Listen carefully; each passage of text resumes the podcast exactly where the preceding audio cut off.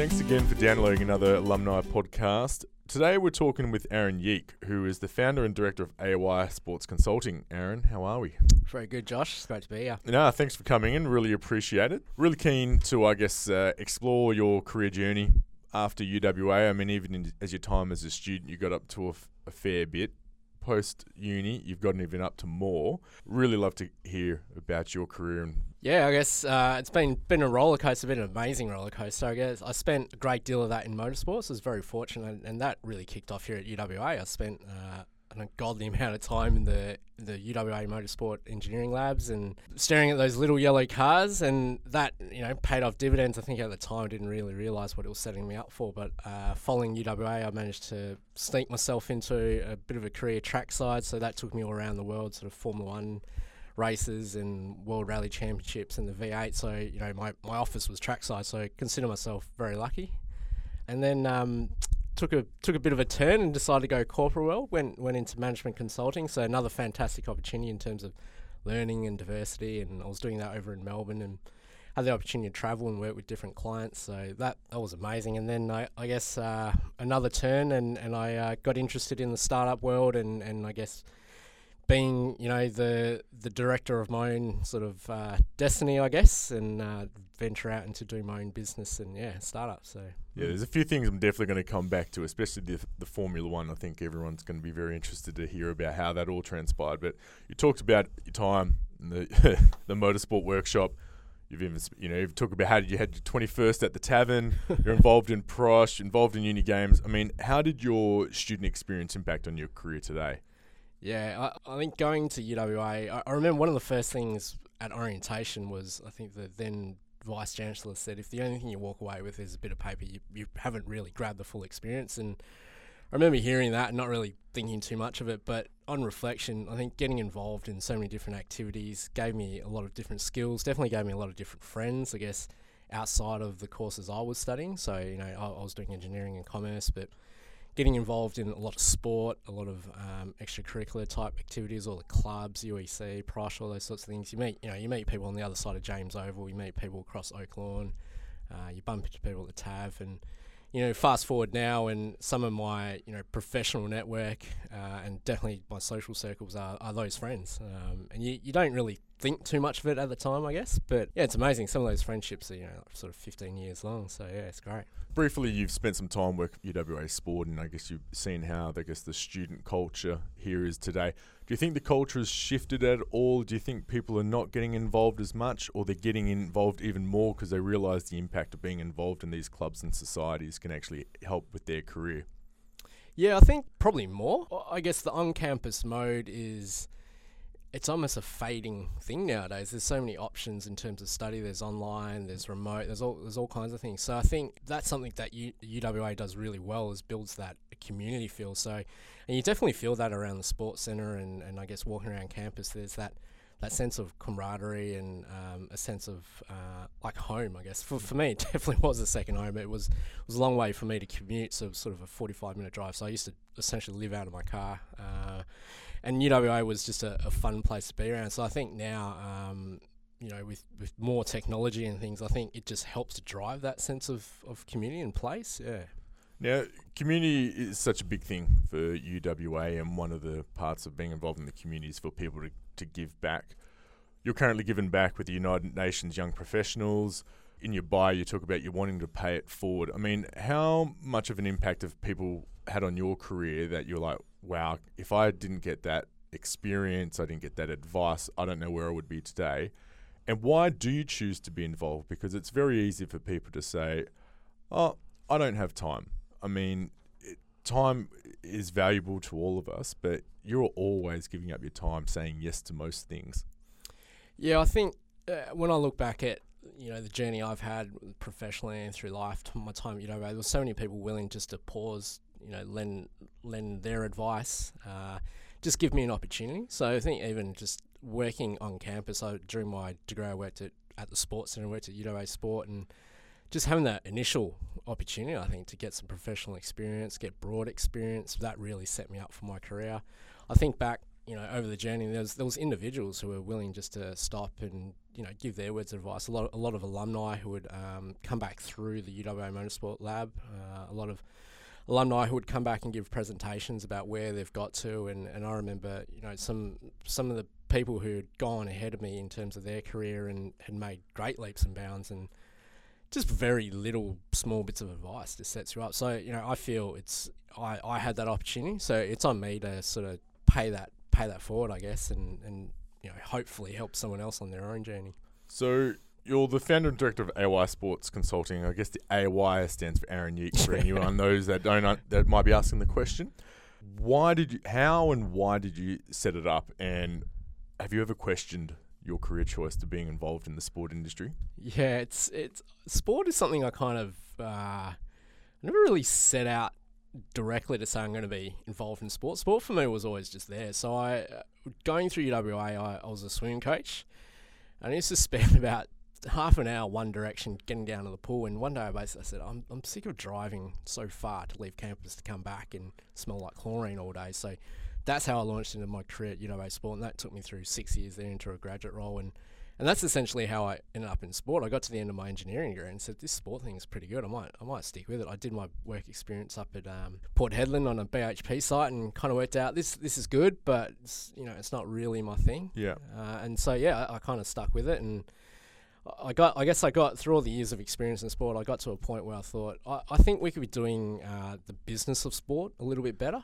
uh, and I went off and started doing my MBA. I started my doing doing my MBA here at UWA. Did a few trimesters here, and then life sort of took me across the Nullarbor to Melbourne. So I continued over there, and I was you know just connecting with people over there in the industry, and th- and they tended to agree. They said that um, sport is amazing as a you know as a vehicle for you know passion and, and part of Australian society.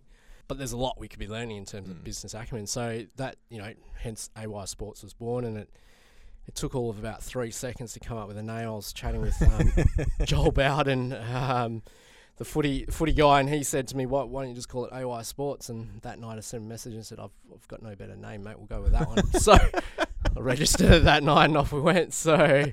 Uh, yeah, it's been great, I guess, to see both sides of the industry. I guess more the community grassroots side, and mm. then more the, the you know the top end, pointy end as well. So so do you think we're going in the right trajectory with uh, when it comes to sport, or do you think we've still got a lot to learn? I mean, we look at the AFL; they're continually expanding, and you know all the money that's being pumped in through the TV rights just all over the world.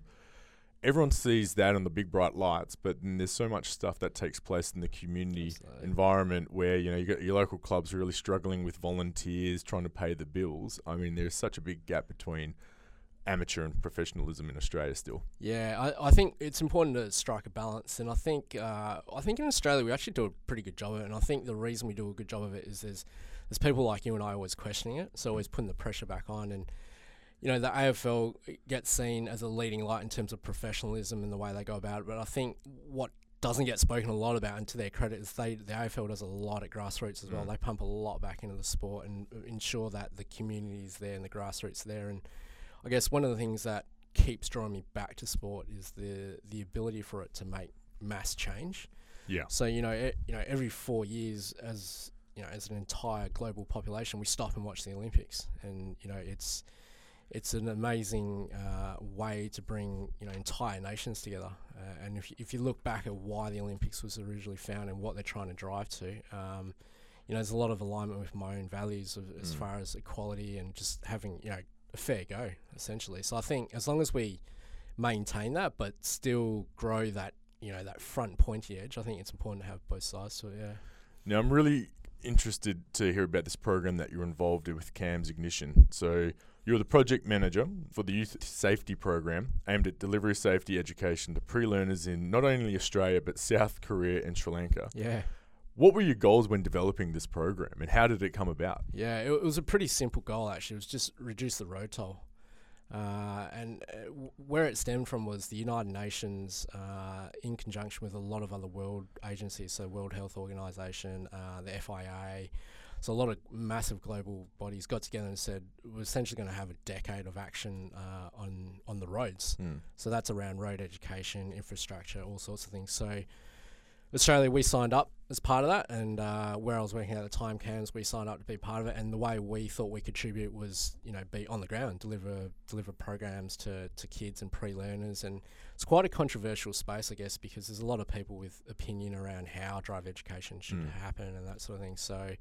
Uh, I guess it was really encouraging because we had top tier Formula One drivers buy straight into it. So it, it actually wasn't hard to get a Formula One driver to turn up to our programs and meet the kids and sort of give them their advice as far as Were you shocked drive shocked by that? I mean, Formula One drivers. I mean, they're some of the most famous faces on the planet.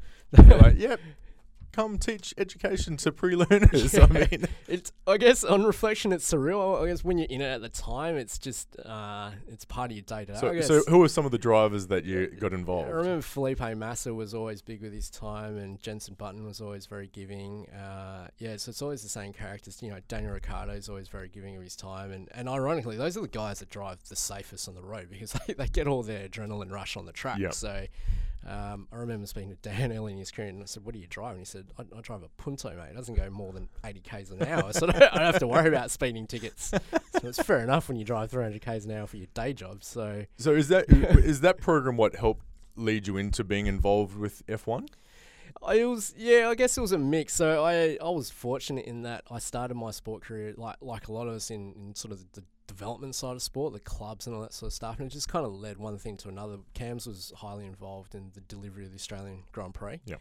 Uh, and I was fortunate I managed to get roles involved in sort of the operations, logistics. So essentially, mo- you know, everything that gets to the track and moves around the track that isn't a race car. So all your sort of your, your safety gear, uh, moving marshals, moving moving food around a racetrack, moving water. Uh, it's it's one big logistical exercise, and it's it's quite impressive the way I call it the circus, the way the circus sort of rolls in and rolls out. So yeah, and then that kind of just led to um, you know the Korean opportunity, Yeah. and then opportunities with, with CAMS Ignition, and moving into some of these other other countries, I guess that were looking to learn from Australia's you know wealth of knowledge. It's interesting you talk about the logistics side of the F1 because no one ever gets to see the behind the scenes stuff. And I think for a lot of people, a lot of students that are interested in being involved in the sport industry, I know when I studied Bachelor of Sports Management, you know, you want to work for the big organizations or the big professional teams and you think it's this real big sexy industry, but really it's not even close, Yeah. is it? there's, there's a lot of grunt work that goes behind the, the few days. You know, it's sort of you think about a Grand Prix would run anything three to four days, and they, they're planning it a year out. Uh, and I used to joke with my friends when they asked me, you know, how was the race, and I said I haven't watched a race in six years.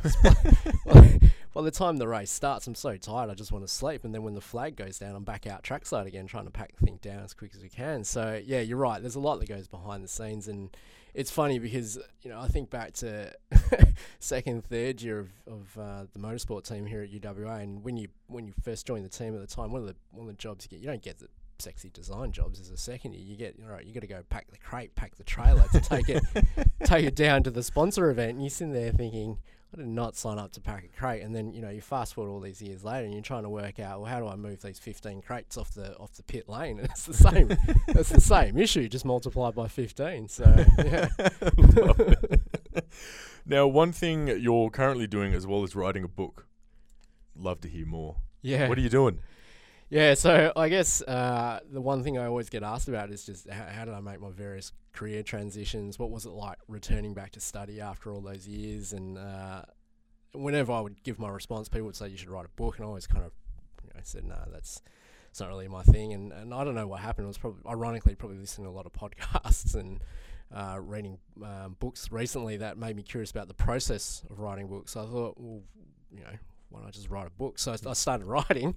Uh, and the logical topic was yeah careers and, and study and things like that. So I just I put pen to paper and it it sort of just kept morphing. It turned into a series of articles and that got a, got a good response. I thought well, this is working. I'll stick with it and um, yeah got got through and, and published it sort of towards the end of last year or mid middle of last year and did the book launch over in Melbourne and got a got a warm reception and, and now it's it spins me out because I'm getting you know messages from the other side of the world from just complete strangers saying they enjoyed it and it felt you know quite conversational so which was my goal What's that like getting feedback from people all over the world? I mean, we're in we're in this small little bubble here in Perth. That must have blown your mind. yeah it's a strange feeling I remember it's it's um it's a little bit like the sport analogy it, it it looks sexy on the front, and then at the back end, it's not as romantic. I remember sitting there on Sunday night and staring at the screen and hitting publish, and it it published, and I just stared at the screen. I thought, that's it.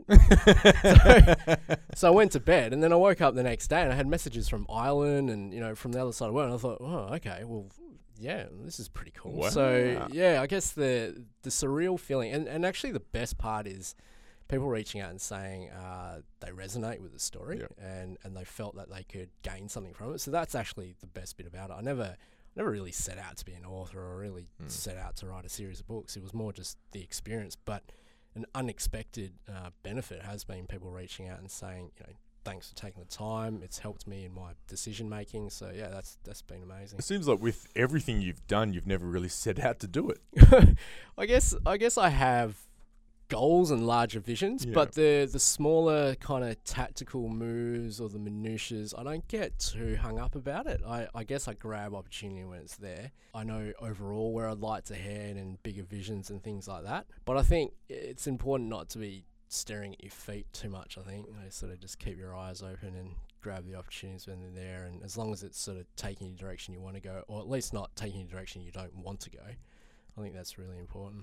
No, that's really good advice. And so we've reached our time, Aaron. Really appreciate you coming in today and sharing your story. And for those that want to meet Aaron, you'll be able to meet him at our upcoming Career Cafe on April 5th. But Aaron, thanks again. Really appreciate it. Thanks, Josh. Cheers. Thank you for downloading today's podcast. Did you know that UWA has alumni networks in Perth, Albany, Canberra, New York, United Kingdom, Hong Kong, Malaysia, and Singapore? You can become an active alumni member and stay connected to your UWA community by visiting the alumni website today.